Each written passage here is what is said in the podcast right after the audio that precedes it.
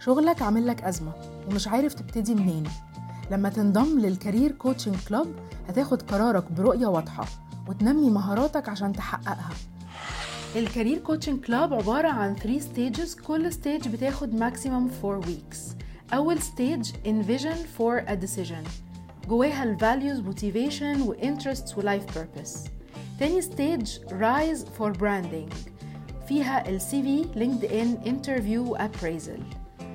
تالت ستيج Champion for Growth فيها Management Leadership Communication Skills و many types of meetings وتلاقي مني المساندة والتشجيع اللي محتاجهم في الرحلة دي وسط أعضاء Enrich Community اللي هيكونوا هم كمان بيشاركوك في نفس الهدف ده ادخل على www.nivinzahirrostom.com to join the coaching club كتابة ال achievements في ال CV أو على ال LinkedIn مش شرط ابدا تبقى في خانة لوحدها اسمها achievements ممكن قوي تبقى تحت كل job title وليها فورمولا من ثلاث أجزاء لازم تتوفر. أول واحدة time ثم scale ثم results.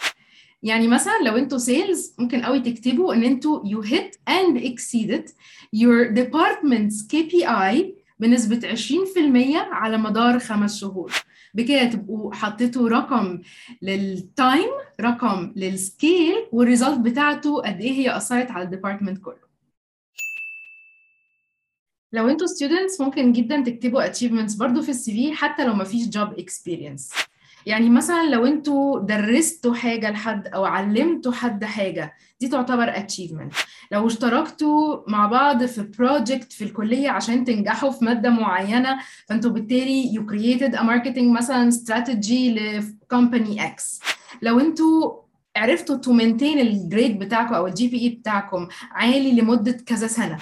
كل دي تعتبر achievements even if you're still a student. في بقى سبع verbs action verbs. لازم يبقوا موجودين في كل achievement. increased و decreased. حاجة زودتوا منها حاجة عرفتوا تقللوا منها.